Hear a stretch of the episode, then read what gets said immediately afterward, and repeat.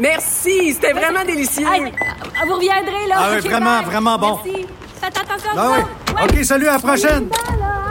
Votre auto, c'est un espace où vous pouvez être vous-même. Hey, c'était pas mangeable comme repas. Ouf. Elle mérite d'être bien protégée. Et vous méritez d'être bien accompagné. Trouvez la protection la mieux adaptée à votre auto avec Desjardins Assurances et obtenez une soumission en quelques clics sur desjardins point com. Protégez vos dépôts, c'est notre but. La S A D C protège vos dépôts dans les institutions fédérales, comme les banques. L'A M F les protège dans les institutions provinciales, comme les caisses. Oh, quel arrêt! Découvrez ce qui est protégé à vos dépôts sont protégés point c a. Cube Radio. Sophie Durocher. Sophie Durocher. Sophie Durocher. Mon nom, Mon nom est Sophie Durocher. Sophie Durocher. Des opinions éclairantes qui font la différence. Cube Radio.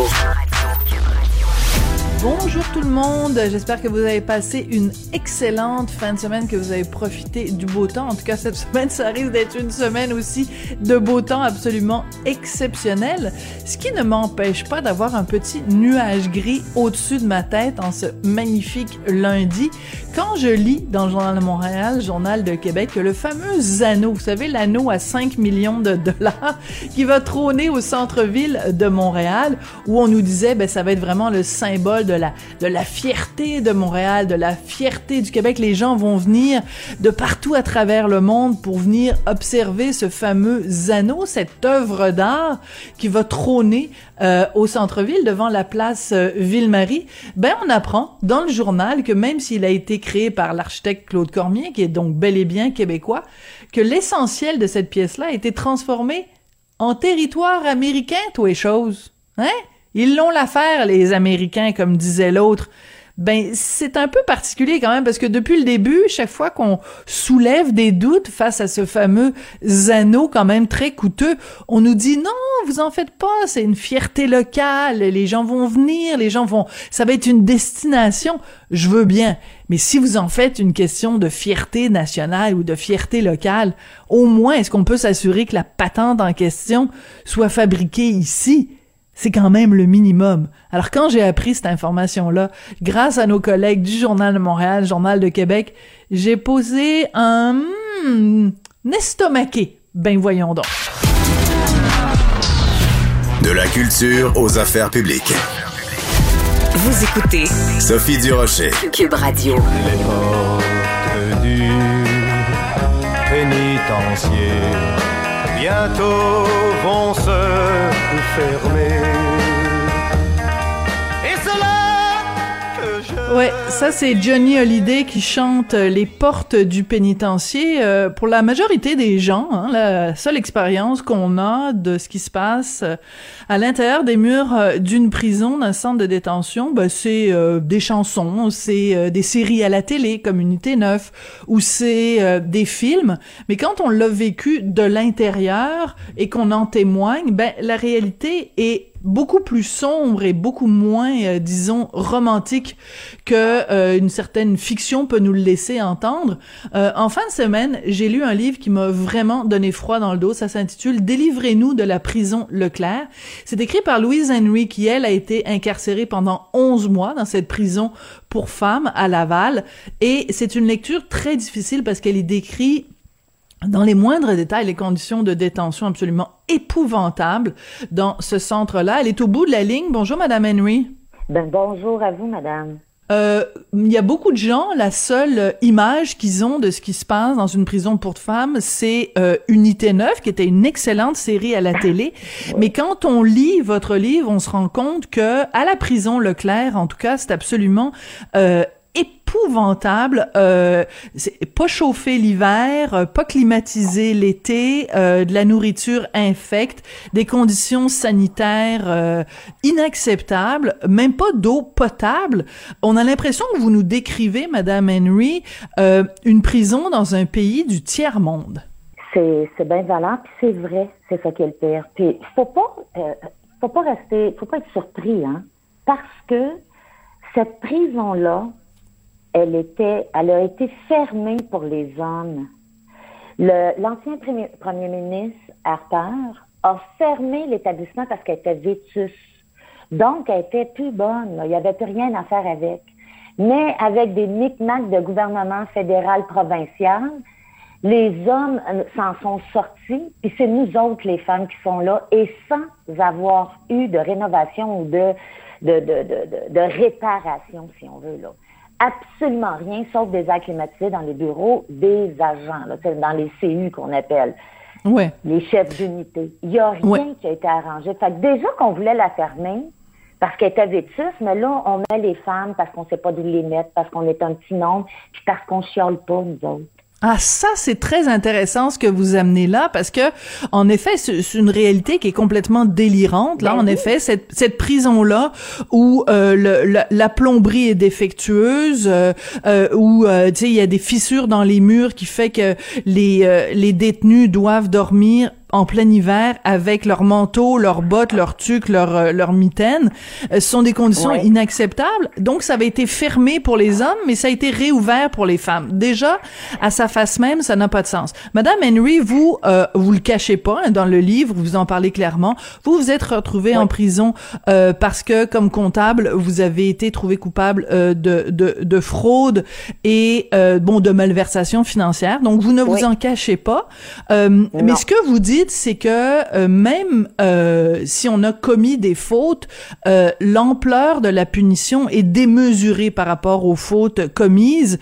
Est-ce que vous n'avez pas oui. peur qu'il y a des gens qui vont vous répondre, comme l'a fait euh, la, la vice-première ministre, Madame Guilbeault, ben, il faut toujours bien les punir, ces gens-là. Il ne faut pas que les conditions soient trop clémentes quand même en prison. Ben, je, je, c'est une question que j'aimerais poser beaucoup à la sous-ministre, justement. Est-ce que la punition va jusqu'au fait qu'on va te donner, on ne te donnera pas les soins adéquats, puis euh, quand tu vas sortir de là, on va t'amputer un bras? Parce que c'est ça qui est arrivé à une détenue. Est-ce que ça vaut la peine, la punition, parce que tu as des problèmes, euh, des troubles mentaux, puis que tu te retrouves, parce qu'il y en a plusieurs, sur environ cent cinquante à deux cents femmes, t'en as à peu près quarante à quarante-cinq qui ont des problèmes de santé mentale, qui se retrouvent à un moment donné, qui font des psychoses et qui s'enlèvent la vie? Ou mmh. arrête la punition? Oui, on doit être incarcéré. Oui, on doit être remanié, euh, tu sais... Euh, revoir à notre réinsertion sociale, chose qu'ils ne font pas, en plus de ça, là-bas. Ils n'ont pas, en plus, le, le personnel adéquat au niveau des agents. Ils sont habitués avec des hommes qui étaient à sécurité maximale. Imaginez-vous avec des femmes qui pleurent parce qu'elles n'est pas capable de parler à son enfant. Si elles pleurent trop, ils se mettent à six puis ils la mettent au trou. Ça n'a aucun mmh. sens de faire vivre ça à une femme. Si c'était des hommes qui vivaient présentement dans, dans la... la, la, la la prison Leclerc, il y aurait eu une émeute, vous ne pouvez pas savoir. Parce que là, ça commence avec le manque d'effectifs au niveau des agents. Ça commence à brasser dans les prisons d'hommes aussi, là. Faut pas se leurrer. Eux autres, ils attendront pas qu'on, qu'il y en ait qui se suicident, qu'il y en ait qui se mutilent, qui fassent des psychoses, qu'il n'y ait pas de soins. Tu sais, quand t'as pas de pilule, ça fait vingt ans que je prends des pilules pour mon cholestérol. Ça a pris dix jours avant que je les aille. C'est pas normal. On a le droit, on a des droits fondamentaux. Est-ce qu'on peut les avoir? Est-ce que je peux être traitée en tant qu'être humain et non comme déchet de la société? Parce que il n'y a pas grand monde qui a patte blanche, hein? On est tous un peu, je dirais pas criminels, c'est pas vrai, mais on déroge toujours un peu tout le monde. Mais il s'agit de l'accepter puis de vouloir changer. Oui, mais ça, mais je... je pas obligé. Je... Oui, c'est ça. Après, euh, de la, la question de est-ce qu'il y a des, pourquoi il y a des individus qui se retrouvent en prison et pas d'autres, ce serait un autre débat, Madame Henry. Mais concentrons-nous sur, euh, à partir du moment où quelqu'un, en effet, se retrouve en prison, ce que vous décrivez, les conditions, c'est euh, un matelas euh, minuscule, dans certains cas même pas d'oreiller, euh, l'eau qui est euh, qu'il faut laisser couler euh, plusieurs euh, minutes parce que c'est un espèce de, de, de truc visqueux. Brun. Donc, l'eau n'est pas oui. potable. Euh, la nourriture est les absolument... Oui, c'est ça. Les petites mouches, ça, c'est épouvantable. C'est par milliers que tu peux avoir ça. Mais la réponse à ça, c'est que vous faites de la baboche. Je pense pas que ma sœur Marguerite fait de la baboche dans la chapelle, puis il y en a des petites bébites là aussi. Oui, c'est quoi de la baboche, Madame Henry? Faire de la baboche, ça veut de... dire quoi? C'est de la bavasse, ça se trouve être de l'alcool frelaté avec du jus, de la fermentation qu'ils font. D'accord. Les prisonniers font ça. Euh, c'est, euh, mais c'est, c'est, c'est parce que c'est ça qu'on nous donne comme réponse. Euh, non, on en met des, euh, des rénovations. Non, on en met. C'est pas vrai. Il y en a pas eu. Il y a même pas eu. Euh, sans Marguerite me disait, celle qui s'occupe des femmes, quand ils ont fait le tour, toutes euh, toutes les bénévoles de l'Eucharistie, si tu veux, quand ils ont fait le tour de, des cellules avant que les femmes rentrent en deux mille seize, il y avait des peintures euh, très explicites sexuellement, puis c'était les hommes qui l'avaient fait, puis il n'y a pas une, il y a pas personne qui a lavé mur, là. C'est ben les voyons donc. Qui sont rentrés, qui ont fait, oui, oui, oui, oui, oui, oui, oui, qui ont fait le ménage. Pauvre vous, au quatrième étage, les hommes, quand ils sont partis, ont laissé les fenêtres ouvertes. C'était un dépotoir à pigeons. Hum. Non, c'est vraiment la façon dont vous le décrivez. Ouais, la façon dont vous le décrivez, c'est vraiment euh, euh, vétuste et, et, et inacceptable. Mais oui. Il y a aussi d'autres choses qui est euh, le comportement euh, à l'égard oui. des, des prisonnières, euh, des fouilles à nu. Euh, constamment, dès, dès que vous sortez pour aller, mettons, au palais de justice pour euh, le déroulement oui. de votre procès, que vous revenez fouillés nus, euh, le recours abusif à l'isolement. Parlez-nous un peu de ça quand euh, des prisonnières sont envoyées au trou. Euh, moi, je pensais que ça, ça se faisait plus ou que ça se faisait de façon exceptionnelle. Ce que vous décrivez dans le livre, c'est euh, oui. c'est tout autre chose. C'est souvent. C'est comme euh, les, les fouilles à nu abusives, ça en devient des agressions sexuelles. C'est pas des farces. On est marqué de ça. Tu, tu, tu ressens de là, là, t'es, euh, c'est, on, on te parle tellement en langage cru, on te parle tellement, euh, euh, c'est ça, il y a une façon de faire une fouille à nu, je pense. Puis, euh, je suis allée au fédéral aussi. Au fédéral, savez-vous qu'ils font des fouilles à nu moitié. Autrement dit, t'enlèves le haut, tu remets le haut. T'enlèves le bas, tu remets le bas. Mais là-bas, Leclerc, c'est fouille à nu excessif, puis écarte, écarte les fesses, et écarte les lèvres. Je parle pas de ça d'en haut, là. Mm-hmm. Oui. En même donc, temps, euh, pour faire l'avocat du diable... Oui, c'est ça, c'est pour oui. voir s'il n'y a pas quelque chose. En même temps, euh, si on a euh, justement un tampon... Quand euh... tu reviens du palais de justice, quand tu reviens mm. du palais de justice, comment veux-tu, t'es toujours menottes liées aux pieds et aux mains... Comment veux-tu, t'es toujours avec des agents, t'as, t'as, t'as inséré quoi que ce soit, ça ça te fait pas. Ouais. Même encore là, il y a une façon de faire. Il y a une y a... façon de faire. Ouais, il y a un élément qui est euh, qui moi m'a beaucoup troublée dans votre dans votre livre, c'est quand vous décrivez euh, quelque chose qui est vraiment quand même un droit fondamental, c'est-à-dire le droit euh, à la santé, euh, oui. à, à quel point euh, l'accès à l'infirmerie est, est, est, est limité. Vous détaillez à un moment donné toutes les demandes de, de différentes oui. personnes qui sont incarcérées et qui demandent à avoir euh, soit des médicaments ou un traitement ou un examen médical euh, et oui. la La fin de non-recevoir est, est quand même assez frappante. Et ça me fait penser à quelque chose, Madame Henry. Euh, régulièrement, euh, quand on parle, par exemple, de la façon dont sont traités euh, les, per- les, les aînés, euh, on entend souvent ça, euh, dire, ben, il serait mieux d'être en prison, il serait mieux traité en prison oh. que dans un C H S L D. Dieu, euh, vous, vous acceptez pas ce, cette phrase-là quand on dit ça, là? Ah non, pas du tout. Pas du tout. Pas, pas au Leclerc, en tout cas. J'ai, j'ai pas fait euh, d'autres prisons que le Leclerc et le fédéral. Je peux vous dire, pas au Leclerc. C'est de vouloir faire mourir nos personnes âgées. Non, pas au Leclerc. Surtout au niveau médicaments. Ça n'a pas de sens. Et qu'est-ce qu'on nous donne comme réponse au ministère de la Sécurité publique? Ah, c'est pas notre département, c'est le ministère de la Santé. Voyons mmh. donc. C'est pas une réponse, ça. C'est, c'est eux autres qui doivent nous donner les soins. C'est à eux autres à vérifier.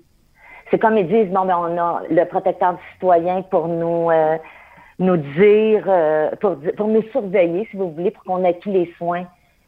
À l'Assemblée nationale du six mai de euh, l'année passée, imaginez-vous donc que euh, euh, le, la, le ministère de la Sécurité publique a demandé à la protection du, du citoyen d'y aller et ont décliné l'invitation apparemment. Quelques jours plus tard, il y a eu un suicide. Mm. Vous parlez beaucoup des suicides qui ont qui ont eu lieu euh, oui. à, à la prison euh, Leclerc. Euh, il y a beaucoup d'éléments aussi qui sont euh, peut-être qui peuvent sembler plus anecdotiques, mais à quel point c'est difficile, par exemple, d'avoir accès à un téléphone pour parler euh, à des proches. Euh, on a l'impression que c'est un petit peu de la torture psychologique. Ce serait pas compliqué quand même qu'il y ait oui. différentes salles avec un accès euh, euh, gratuit voilà. à, à des téléphones. Il me semble que c'est un petit peu la base. Ne serait-ce que pour appeler un avocat. C'est ça. Ben, puis le pire dans tout ça, dans les, c'est dans les premiers moments de ton arrivée que tu as besoin de soutien psychologique, tu as besoin de savoir, d'avoir un, un, de parler à un avocat, de parler à ta famille. Quand on est mère, où sont nos enfants, qu'est-ce qui se passe? Parce qu'on a un tourbillon alentour de nous.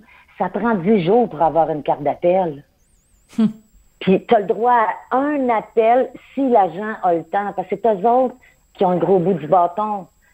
Sont rares ceux qui ont le droit de passer. Oui, c'est vrai, sur papier, oui, les agents donnent un appel par personne. Oui, mais ça, c'est sur papier. En fait, ils donnent pas, ils n'ont pas le temps. Mm. Ils n'ont pas le temps. Ils se courent après la queue, puis c'est de finir le chiffre au plus vite.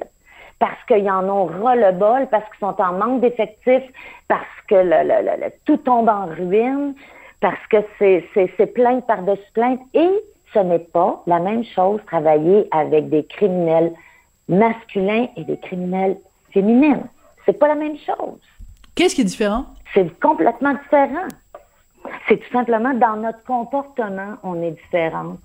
Nous, on n'ira pas à la barricade, à se battre. Qu'est-ce qu'on va faire? On est émotive, on va pleurer. On demande plus de... de on est, euh, on a mal au ventre, on a mal à la tête, on est dans notre semaine, on chicane pour des riens, on a des... Les hommes, là, c'est pas comme ça.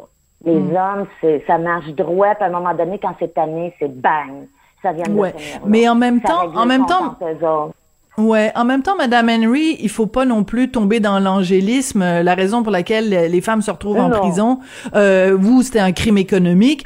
Euh, je veux dire, euh, oui. y a, on, on, on, moi, je serais pas d'accord non plus de vivre dans une société où on traite les femmes plus doucement parce que c'est des femmes. Non. À un moment donné, vous avez commis un crime, vous vous vous, vous payez votre dette à, à la société aussi. Je veux juste euh, terminer avec une question, Madame Henry. Vous avez écrit ce livre, donc Délivrez-nous de la prison Leclerc, que j'ai lu en fin de semaine.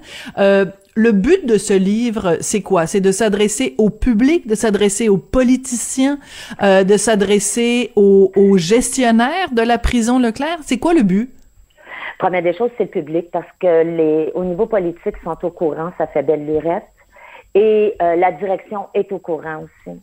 Il faut que les femmes sortent de là. Je ne demande pas ce qu'ils soient sortis, euh, qui est le place qu'ils ont besoin. Les personnes qui ont des, des, des, des problèmes mentaux, ils n'ont pas d'affaires là. Voyons donc, c'est de, des, des problèmes mentaux de léger à sévère. Les, les femmes qui ont, la plupart, c'est, ça vient des milieux défavorisés, marginalisés. Ils, ils ont des, des dépendances à l'alcool, à la drogue. Oui, on va, on, on doit les aider. On doit les aider, mais c'est sûr qu'ils ont une sentence à faire. Je l'ai fait ma sentence, et moi je remercie euh, l'établissement de Joliette qui, elle, on arrive là, on est pris en main. Programme par-dessus programme, on trempe dedans solide. J'ai broyé ma vie à Joliette, mais ils nous ramènent à la réalité. Ils nous font mmh. voir qu'est-ce qu'on a fait. Puis c'est là que tu vois, ça n'a pas d'allure, là, de, de, de, de vivre ce qu'on a vécu au, au Leclerc pendant des mois et des mois, puis que euh, ça peut t'amener à... Euh, moi, là, j'étais la prochaine qui se suicidait, là. J'y ai pensé fortement. J'ai dit, faut que je sorte d'ici, sinon je, je, je, je vais me pendre. Ça n'a plus d'allure, je ne peux plus, je n'étais plus capable d'endurer cette souffrance-là, de, de, de débaider, de, que ce soit les fouilles à nu, la, la vermine pendant dix jours, qu'il n'y a pas personne qui osait rentrer dans notre, dans nos, dans, dans notre aile parce qu'il y avait de la vermine de morte en dessous des frigidaires. Ah, c'est dégueulasse, c'est dégueulasse, et vous le décrivez très bien dans le livre. Euh, Madame Henry, on va se quitter euh, là-dessus. J'invite, pour la suite de l'histoire, euh, j'invite tout le monde à lire ce livre-là, Délivrez-nous de la prison Leclerc, en espérant que votre message va être entendu aussi bien auprès de la population qu'auprès des autorités, et que quelque chose va se passer, oui. et que au moins on va s'assurer que les conditions de détention euh, soient plus humanitaires, disons ça comme ça. Louise Henry, ex-incarcérée de la prison merci. Leclerc, auteure de ce livre-là. Merci beaucoup de nous avoir parlé aujourd'hui. Ben, ça me fait plaisir. Merci beaucoup. Protégez vos dépôts, c'est notre but. La S A D C protège vos dépôts dans les institutions fédérales, comme les banques. L'A M F les protège dans les institutions provinciales, comme les caisses. Oh, quel arrêt! Découvrez ce qui est protégé à vos dépôts sont protégés point c a.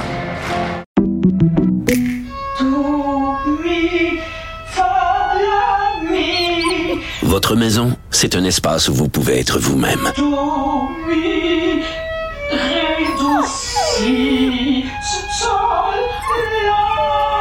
Elle mérite d'être bien protégée et vous méritez d'être bien accompagné. Trouvez la protection la mieux adaptée à votre maison avec Desjardins Assurances et obtenez une soumission en quelques clics sur desjardins point com. Mes récompenses Sonic, c'est le programme qui désire exaucer tous tes souhaits. C'est simple. Plus tu utilises ta carte du programme Mes récompenses Sonic durant les mois de mars et d'avril, meilleures sont tes chances de remporter cinq mille dollars pour réaliser tes plus grandes folies. Visite l'une de nos stations Sonic et comble tes envies. Sophie Durocher. Une femme distinguée qui distingue le vrai du faux. Vous écoutez Sophie Durocher. Vous vous souvenez, il y a quelques années au Québec, il y avait eu toute une controverse autour du burkini, ce maillot, euh, de, appelons-le un maillot euh, respectant les préceptes euh, islamistes vraiment euh, très très très stricts, pour ne pas dire euh, radicaux. Eh ben, euh, chaque année aussi, il y a une controverse en France autour du burkini. On va parler de tout ça avec Rachel Binas, elle est journaliste indépendante en France. Vous l'entendez régulièrement sur les ondes de Cube. Vous pouvez aussi la lire dans les magazines français Marianne et l'Express. Rachel, bonjour. Bonjour. On a l'impression que ça revient avec le beau temps. Dès qu'il commence à faire soleil en France, il y a une controverse autour du burkini. Euh, mais cette fois-ci, c'est pas dans les dans les villes du Sud. En fait, c'est à, à Grenoble. Qu'est-ce qui se passe à Grenoble? En effet, c'est notre marronnier estival en France depuis deux mille seize environ. Ça s'était exprimé d'abord sur les plages, hein, euh, notamment les plages corses, où les Corses avaient réagi de manière très virulente à la présence d'une femme en burkini sur, euh, sur leur plage.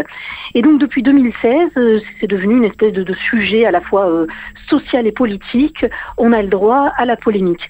Là, c'est, il y a quelques jours, le, le maire de Grenoble, euh, Éric Piolle, le maire... Euh, Europe Écologie Les Verts, donc euh, écolo, s'est déclaré en faveur d'une modification des règlements des piscines municipales pour autoriser notamment le port du burkini. Euh, donc, il répond là à des, à des demandes hein, de, de militants depuis euh, plusieurs années. Il y a d'ailleurs eu un appel qui a été signé par euh, mm-hmm. cent sept associations euh, issues de toute la France, comme euh, les hijabeuses, comme euh, les clitoris sonores. Oui, ce sont les noms de ces associations. Et là là, d'accord. Fémin... Oui, coordination féministe antifasciste. Euh, et il a répondu en publiant lui-même une lettre. Alors, c'est assez particulier parce que, donc, euh, il faut peut-être commencer par le début. Pourquoi est-ce que euh, le, le burkini était interdit dans les piscines à Grenoble et dans d'autres villes en France? Alors, on, on va dire que l'argument qui est souvent... Euh qui est souvent utilisé, c'est celui de l'hygiène. Euh, vous devez avoir euh, une, une tenue. Alors, par exemple, les, les caleçons sont interdits dans les piscines euh, en France, et euh, ces, ces combinaisons-là euh, le, le sont également. Alors, c'est vécu par certains comme une, une discrimination, euh, une standardisation sexiste et raciste. Je, je cite euh, l'appel de, de, d'un collectif féministe imposé par, euh, par le règlement. Euh, donc, ils ne veulent plus que l'accès aux piscines soit conditionné par la longueur des maillots de bain qui, res- qui ne respecteraient pas des exigences d'hygiène mmh. euh, et de sécurité. C'est souvent les arguments justement qui sont mis en avant. Mais, mais en réalité derrière ça, c'est euh, une espèce de, de combat euh, culturel, social qui est mené. D'ailleurs, Éric Piolle, quand il a publié sa lettre, sa lettre était intitulée, en, en toute logique, vous me direz, « Pour la garantie de notre mode de vie à la française ». Ah oui? Euh, oui. Ah, c'est bizarre, oui. C'est un il petit a, peu contradictoire. Ouais. C'est complètement contradictoire parce que, parce que nous sommes en France, ce qui signifie qu'on a une, une culture, une identité particulière qui est le fruit de notre histoire, de nos conquêtes sociales. Et la question du burkini, elle renvoie directement à la vision de la femme. Euh, ben oui. Là, ben, même la, la piscine municipale n'est plus un lieu de neutralité religieuse. Oui, mais c'est parce qu'il et... faut le, il faut le mentionner, parce que bon, c'est peut-être pas tout le monde qui le sait, mais quand on pense à la France et euh, à ses rapports au maillot de bain, on pense bien plus à Brigitte Bardot euh, dans un petit un petit maillot rikiki euh, avec un motif Vichy, ou carrément les femmes avec les seins nus sur beaucoup beaucoup beaucoup de plages en France. C'est c'est plus cette image-là que ça évoque, le, le mode de vie à la française. Exactement, et là on est face à une pudeur qui en réalité confine au renoncement du corps, puisqu'il doit être invisibilisé. Euh, d'ailleurs, si on pousse la logique, ben, euh, les, les, autres, les autres femmes seraient euh, des femmes de petites vertus, euh, oui. qui ne se couvrent pas assez, justement. Et, et là on acte la séparation des hommes et des femmes. Or, même euh, à l'époque de, l'é- de l'école laïque non mixte en France, on n'allait pas jusqu'à un, l'invisibilisation du corps féminin. Là, ouais. cette fois-ci, c'est ça. C'est euh, le, le corps est, est un péché par lui-même que l'on doit cacher et que et on va vous montrer qu'on le cache, même dans des sphères qui devraient être des sphères protégées justement de ce genre de, de quasiment de revendications euh, politiques, euh, en tout cas culturelles, religieuses, affichées. Oui. Alors on va écouter un extrait justement du maire de Grenoble qui était en entrevue à France Inter, et euh, vous allez voir son, son interaction avec la journaliste, c'est quand même assez euh, assez euh, cinglant. Mais vous, vous êtes pour les burkinis à la piscine ? Et en fait, j'ai pas à être pour ou contre. Moi, je n'ai pas à regarder votre maillot. Et donc, on peut vous se mettre un burkini, il n'y a pas de souci. Comme vous voulez, tant, tant et si bien que vous respectiez les règles d'hygiène et de sécurité. Aujourd'hui, ça n'est pas le cas. Vous ne pouvez pas rentrer dans une piscine de Grenoble euh, avec un, un burkini, mais vous ne pouvez pas rentrer non plus avec un maillot qui vous protège du soleil. Et en fait, je n'ai pas à savoir si votre maillot vous protège du soleil ou si vous portez des manches longues pour des raisons religieuses que je connais, que je présuppose ou que j'ignore. Oui, il nous prend un petit peu pour des gnochons, il nous prend un petit peu pour des valises, comme on dit communément au Québec, parce que, je veux dire, on est quand même capable de faire la différence entre euh, quelqu'un qui veut se protéger du soleil. Pourquoi quelqu'un qui a un maillot pour se protéger du soleil le porterait à l'intérieur de la piscine municipale? Il nous prend pour des cons. Excusez-moi, là, Rachel, mais... C'est ça, il nous prend, il nous prend pour des bozos, euh, ce qui est dommage parce qu'en fait on sent son malaise. C'est-à-dire oui. que quelque part il n'assume pas. Il pourrait aller jusqu'au bout, faire écho justement à euh, ses demandes euh, ou, ou à ses objections quant à ce qui serait une standardisation raciste. Ben, raciste, ça, ça, ça, justement, ça fait écho à quelque chose de particulier, c'est que cette tenue elle-même, bon, alors on verra une race, c'est, c'est un peu maladroit de leur part, mais en tout cas à, à, une, à la pratique d'une religion. Et mmh. là, là, il, ben, il fait un petit peu l'autruche. C'est-à-dire dire qu'il fait semblant de ne pas voir ce que ça signifie. Euh, il ôte toute signification religieuse à euh, un habit qui l'est profondément et qui est même revendiqué ben oui, par ceux qui le portent. Oui, et, mais religieux et politique. Oui. Bien sûr, alors, c'est et... une certaine vision du corps. Voilà. Et, et c'est important de le mentionner parce que, bon, si vous n'avez pas vu récemment à quoi ressemble un burkini, donc il y a comme un hijab intégré, donc les cheveux sont complètement couverts, le cou est couvert, les bras sont couverts, euh, les jambes sont recouvertes au complet. La seule, le seul, les seuls morceaux de chair qu'on aperçoit sont les mains en partie, le visage en partie et les pieds en partie, et c'est tout. Donc, euh, et, et en plus, il est pas, il est pas moulant. Il, plus il est ample, plus, euh, plus mieux c'est, parce qu'il faut pas reconnaître les formes euh, du corps féminin. Et euh, je m'excuse de faire un parallèle peut-être euh, euh, oiseux, euh, vaseux, euh, boiteux, mais euh, en fin de semaine quand même, euh, en Afghanistan, les talibans ont annoncé que euh, dorénavant, le hijab ne serait pas suffisant et que la burqa était obligatoire pour les femmes en Afghanistan. Qu'est-ce que ça fait? Ça fait disparaître les femmes de l'espace public. On ne voit plus les femmes. Et le burkini, à mon sens, fait exactement la même chose, fait disparaître le corps des femmes.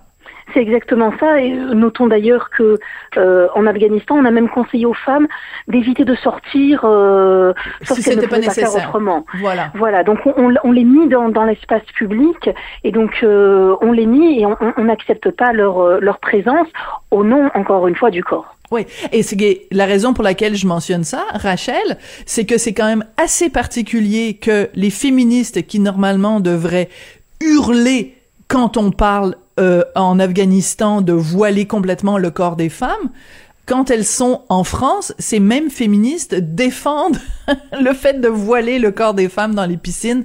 C'est quand même une contradiction qui valait la peine d'être soulignée. Parlons justement des droits des femmes. Euh, la, la position de certains juges de la Cour suprême aux États-Unis, on le sait, cette fuite euh, révélée par euh, le, le, le journal Politico euh, sur euh, le, la Cour suprême qui s'apprêterait donc à revenir en arrière sur le jugement Roe versus Wade, ça a bien sûr fait parler partout à travers le monde. Au Canada, ici, on en a beaucoup, beaucoup, beaucoup parlé. Et en France aussi, c'est assez particulier parce que quand même, il y a certains pays en Europe, je pense par exemple à la Pologne, où euh, l'avortement, euh, à moins que ce soit un cas de viol ou un cas d'inceste, c'est bonne chance pour les femmes polonaises si elles veulent se faire euh, avorter. Ah oui, c'est même impossible, du moins euh, au sein de, de leurs frontières, elles sont obligées de partir. La question a été aussi euh, abordée euh, il y a peu en Espagne et au Portugal, euh, avec euh, l'enjeu de la gratuité remis en question. C'est un mouvement euh, qu'on n'avait pas forcément vu venir, hein. Et mmh. Parfois, les, les acquis du féminisme sont tellement ancrés dans notre quotidi- quotidien que, qu'ils paraissent immuables, inaltérables. Euh, or voilà, on se rend compte qu'ils se révèlent extrêmement euh, fragiles. Euh, vous l'avez dit, aux États-Unis, euh, et d'ailleurs le, le Québec euh, a largement relayé l'information. Le site d'information Politico euh, avait mis en avant ce document euh, qui expliquait que la Cour suprême, justement, euh, prévoyait de laisser chaque État libre d'interdire ou pas de, d'autoriser l'I V G, mmh.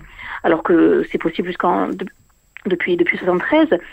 En Pologne, d'ailleurs, euh, puisque vous avez étudié cet exemple, l'avortement, il a été autorisé et gratuit de cinquante-six, mille neuf cent cinquante-six à mille neuf cent quatre-vingt-treize. Et depuis deux mille vingt, il n'est autorisé qu'à titre exceptionnel, en cas de viol mmh. ou d'inceste, ouais. ou s'il y a un risque pour la santé de la mère euh, et de l'enfant. Ce qui est en effet une, une régression euh, terrible. Euh, ceci dit, en France, tout comme au Canada et au Québec, ce droit dans nos sociétés n'est pas en danger. Euh, du moins, c'est un autre risque qui guette. C'est-à-dire, c'est, c'est la tentation eugéniste. Euh, ça s'illustre notamment par les avortements sélectifs, selon le sexe du fœtus, hein. Euh, des études d'ailleurs médicales avaient été publiées en deux mille seize, euh, études menées au Canada qui mettaient en lumière un nombre oui. anormalement élevé un de petits garçons mmh. voilà, dans les familles canadiennes d'origine indienne, euh, et ce depuis près de vingt ans. Oui, c'est-à-dire que, juste pour préciser, pour aller dans le même sens que vous, Rachel, euh, normalement, quand euh, bon an, mal an, il y a à peu près cent six garçons pour euh, cent filles, et euh, dans certaines communautés, donc euh, du sud-est asiatique, euh, ben, c'est deux cent soixante garçons pour cent filles.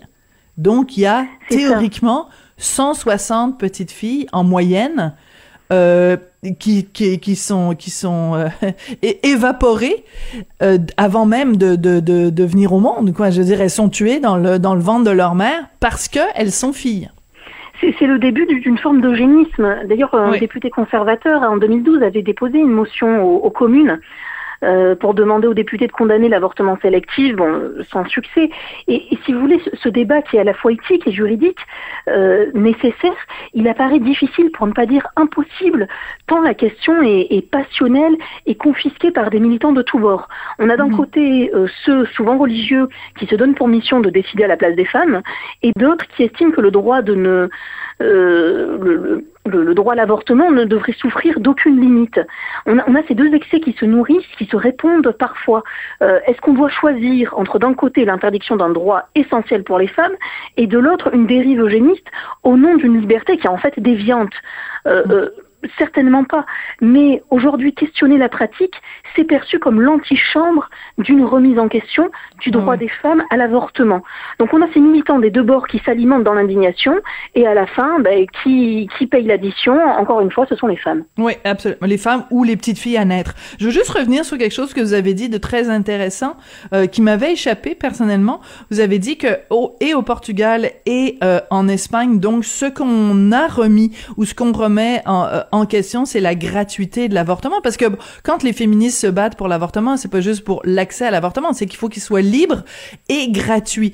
Et euh, si on remet en question la gratuité, ça peut paraître euh, anecdotique, mais ça ne l'est pas, Rachel, parce que, en effet, euh, si on a seize ans, dix-sept ans, ou même si on est euh, mère de famille monoparentale et que euh, on doit débourser euh, des sommes importantes pour se faire avorter, ben on le fait pas parce qu'on n'a pas les moyens. Donc le côté, la, le fait que ce soit gratuit, c'est un enjeu qui est absolument énorme. Bien sûr, et puis c'est une manière en réalité de rendre, de faire en sorte que le, le chemin soit semé d'embûches pour ces voilà. femmes, ou, ou alors d'expliquer bah, que seules celles qui ont les moyens pourront le faire, et tant pis pour les autres. Parce que d'ailleurs, même quand euh, ce droit-là n'en était pas un, euh, bah, les femmes les plus fortunées pouvaient aller par exemple en France, en Suisse ou dans d'autres pays pour se faire avorter. Oui, c'est important quand on parle du, euh, du combat pour ce que vous appelez en France l'I V G, donc l'interruption volontaire de grossesse, euh, l'avortement, de rappeler Appeler une femme exceptionnelle, Simone Veil,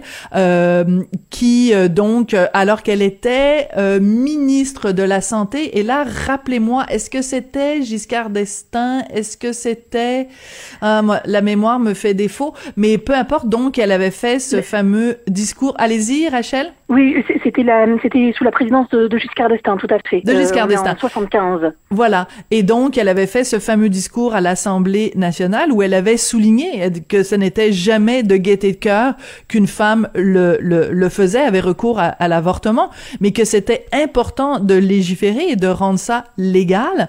Euh, et c'est important de rappeler qu'en France, contrairement au Canada, où il n'y a aucune limite, en France, il y a des balises. Je pense que c'est douze ou seize semaines, je me souviens plus.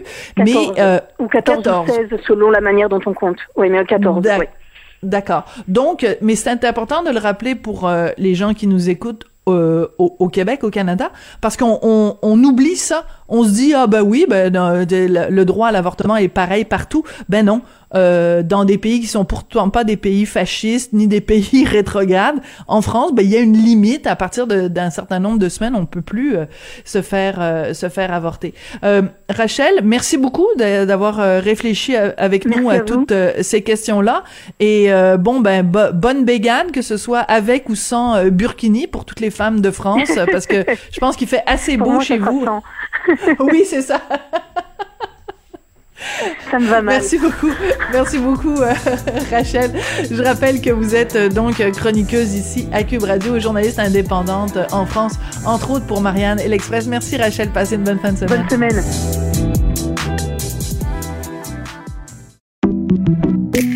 Merci. C'était vraiment délicieux. Ay, vous reviendrez, là. Ah, oui, vraiment, vraiment bon. Merci. Faites attention. Ah, oui. Ouais. OK, salut, à la prochaine. Votre auto, c'est un espace où vous pouvez être vous-même. Hey, c'était pas mangeable comme repas. Ouf. Elle mérite d'être bien protégée et vous méritez d'être bien accompagné. Trouvez la protection la mieux adaptée à votre auto avec Desjardins Assurances et obtenez une soumission en quelques clics sur desjardins point com. Avertissement. Cette émission peut provoquer des débats et des prises de position pas comme les autres. Vous écoutez Sophie Durocher. Samedi dernier, il y a eu une manifestation pour demander l'abolition des électrochocs en psychiatrie quand il y a des textes qui ont commencé à circuler dans les médias pour parler de cette manifestation. manifestations-là et des différents organisateurs qui ont été interviewés dans les médias. Il y a un certain nombre de, de psychiatres sur les médias sociaux qui ont euh, qui sont intervenus en disant « Wow, wow, wow, attention deux secondes, là on est en train de créer un faux débat. Les électrochocs, ça fonctionne. Euh, il faut arrêter de démoniser les électrochocs. » Donc je me suis dit, voilà l'occasion de faire un débat intéressant. Euh, voici l'occasion vraiment de, de faire la lumière sur cette... Euh, Ce, ce, cette façon de traiter les gens en psychiatrie. C'est ce qu'on va faire avec le docteur Maxime Dussault-Lorandeau, qui est psychiatre à l'hôpital Charles-Lemoyne. Euh, docteur Dussault-Lorandeau, bonjour. Oui, bonjour. Pour la plupart des gens, et je m'inclus là-dedans, euh, l'image qu'on a des électrochocs, c'est dans différents films où on voit des gens avec des électrodes dans la tête, euh, euh, euh, des, des traitements absolument épouvantables, ou alors on pense à ce qui s'est passé euh, ici à l'Institut Allen Memorial, des des, euh, des études sur les électrochocs euh, euh, financées par la C I A. Euh, ça ressemble à quoi des électrochocs en deux mille vingt-deux en psychiatrie? Oui, ben, effectivement, hein, ce, que, ce que vous décrivez est tout à fait vrai. Il y a donc euh, des, des images dans les dans, dans les films, dans, dans les médias qui, qui nous ont euh, euh, qui, qui, qui, qui ont choqué peut-être beaucoup euh, et, et, qui, et effectivement donc qui, qui dépeignent un tableau qui, qui est très différent de la réalité en deux mille vingt-deux euh, quand, quand on regarde comment ça se pratique les électrochocs. Donc effectivement, donc c'est un, c'est un traitement qui est euh, Qui, qui, est très, euh, qui est très sécuritaire et qui ne ressemble pas du tout à ce qu'on voit dans les films, en fait, dans le sens où c'est fait dans des conditions qui sont très contrôlées, donc avec une équipe euh, qui inclut donc l'anesthésiste. Euh, c'est fait donc sous anesthésie générale. Le patient donc euh, et, euh, n'a pas euh, n'a pas conscience là, de, du traitement. En fait, c'est un traitement qui consiste à administrer un courant électrique euh, de très, très faible intensité, mais qui, pour déclencher une convulsion. Donc euh, Comme, comme une crise d'épilepsie, si on veut. D'accord. Mais donc, c'est, c'est cette convulsion euh, qui, euh, qui est le traitement, en fait, qui, qui va, euh, qui, qui va amener donc une amélioration des symptômes et éventuellement donc une rémission. C'est un traitement qui, qui, euh, qui est très efficace, en fait, et donc euh, qui, euh, qui, qui s'adresse surtout à des, à des dépressions, à des troubles affectifs, troubles dépressifs qui sont sévères. Donc, euh, C'est, c'est, c'est, c'est en quantité là, des, un assez faible nombre de patients qui peuvent bénéficier de ce genre de traitement-là. Euh, mais donc, comme je le disais, c'est très efficace. Et il y a certains patients donc qui ont absolu, absolument besoin là, de ces traitements-là, qui ne répondent pas euh, aux, aux traitements plus ordinaires comme la, la psychothérapie ou les médicaments. Donc, donc c'est des, euh, c'est des traitements qui euh, sont parfois euh, nécessaires. Euh, euh, mais qui sont, euh, comme je le disais, euh, assez, euh, assez rares. D'accord. Assez rare, mais efficace et fait sous contrôle, évidemment, médical. Vous nous avez parlé d'anesthésie générale. Euh, pourquoi, comment expliquez-vous qu'il y ait donc euh, cet organisme par choc qui disent que les électrochocs doivent être euh, abolis et euh, un des, une des sous, euh, disons, euh, revendications, c'est de dire, ben, il est utilisé, l'électrochoc, de façon disproportionnée sur des femmes. Mmh. C'est une preuve de discrimination, euh, c'est du sexisme. Qu'est-ce que vous répondez à cet argument-là?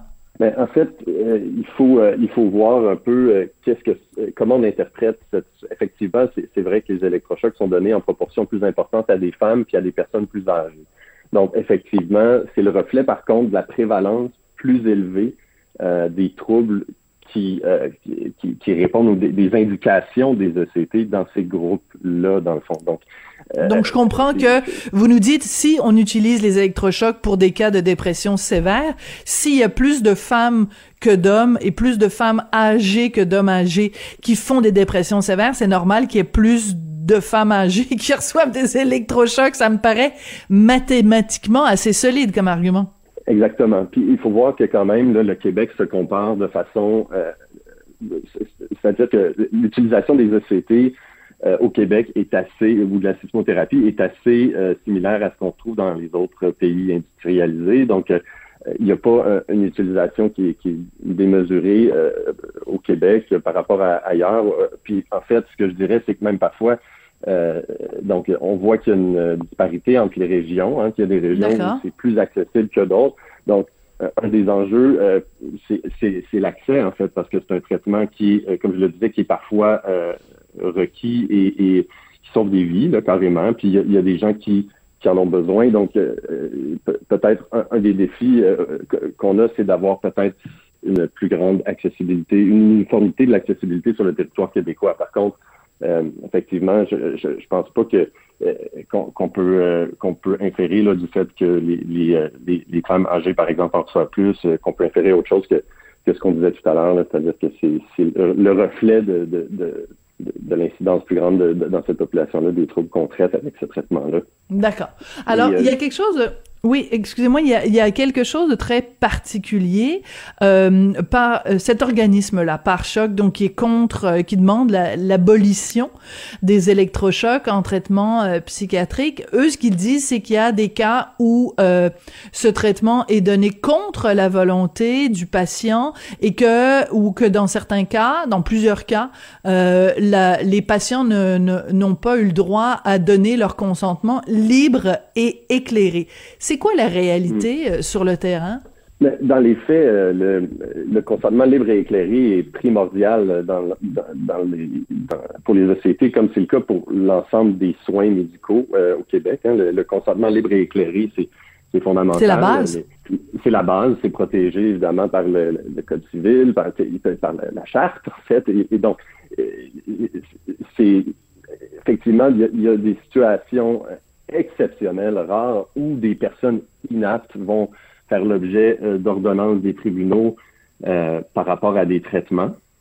Et euh, comme, je, comme je le mentionnais dans, dans le cas des O C T, c'est rarissime ce, ce genre de, de situation-là.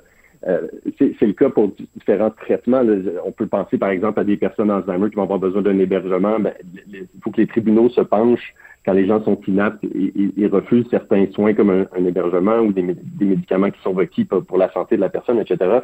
C'est des situations qui sont exceptionnelles et qui doivent le demeurer, mais de façon générale, effectivement, euh, c'est, donc à, à moins de l'intervention d'un tribunal, euh, donc euh, dans ce cas-ci, on parlerait de la Cour supérieure, mais il est tout à fait euh, euh, impossible et immoral de donner de toute façon un traitement à quelqu'un qui n'a pas donné son consentement libre et éclairé.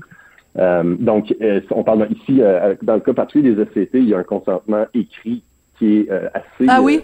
Euh, euh, oui, un consentement écrit à l'anesthésie, un consentement écrit euh, au... Euh, ou euh, à la procédure. Donc, le, le patient, donc euh, il y a une brochure euh, qui même qui est produite par le, le, le ministère de la Santé qui fournit euh, beaucoup d'informations. Euh, donc, donc, on porte une attention vraiment particulière à ça, effectivement, en étant conscient, effectivement, que qu'il y a une image quand même dans la société euh, qui vient peut-être du cinéma, qui vient peut-être d'une histoire ancienne qui n'a pas toujours été glorieuse, effectivement. Je pense qu'il faut le reconnaître. Que, il peut y avoir des, des traumatismes anciens qui, qui persistent là, dans, dans l'imaginaire collectif.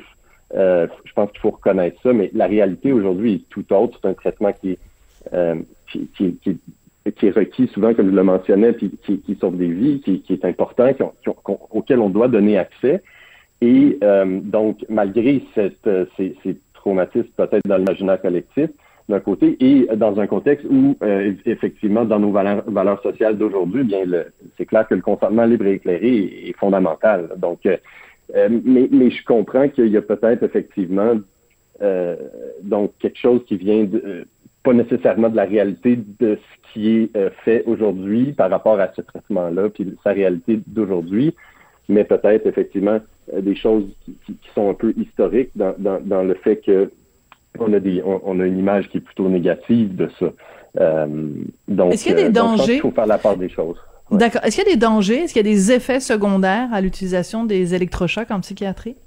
Comme, comme tout traitement médical, effectivement, il, y a des, il peut y avoir des effets secondaires, il y a des dangers. Donc, quand on parle de consentement libre et éclairé, c'est des choses dont il est absolument essentiel de discuter là, avec, avec tout, tout patient euh, qui, qui va recevoir, le, qui, le, qui est éligible à un traitement de sismothérapie. Donc, euh, il, y a, il y a des risques qui sont reliés, donc, euh, comme toute... Euh, Comme toute anesthésie générale, en fait, là, il y a un risque qui est quand même très, très mince, mais qui existe quand même là, d'à peu près un, deux sur cent mille de, de décès éventuellement là, en, en lien avec l'anesthésie. Là, tu sais, donc ça, c'est des choses qui, qu'il faut effectivement euh, expliquer.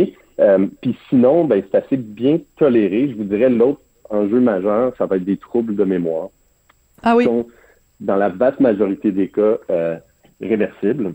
Et euh, mais donc euh, donc c'est sûr que ça peut être ça ça peut être un enjeu ça ça, ça peut euh, donc donc ça aussi il faut en parler donc des troubles de mémoire donc comme je le disais qui sont généralement réversibles qui tentent vraiment D'accord. à s'améliorer avec le temps et, et à ce moment-là ça devient ça devient une question de de coût-bénéfice c'est-à-dire que euh, est-ce que les effets secondaires potentiels et réversibles sont euh, plus importants ou nous handicapent plus que le mal lui-même c'est-à-dire euh, si on souffre de dépression sévère peut-être qu'on est prêt à troquer ça contre une perte euh, momentanée de mémoire pour ne plus avoir à souffrir parce qu'une dépression sévère c'est c'est c'est débilitant là c'est vraiment c'est c'est absolument épouvantable donc euh, on, on on comprend fort bien euh, Docteur Dussault-Lorandeau, quand vous avez vu passer ce texte-là, enfin, en ce cas-ci, c'était un texte de la presse canadienne où euh, dans, on, on parlait de cette manifestation-là, on donnait la parole aux organisateurs de la manifestation et aux différents groupes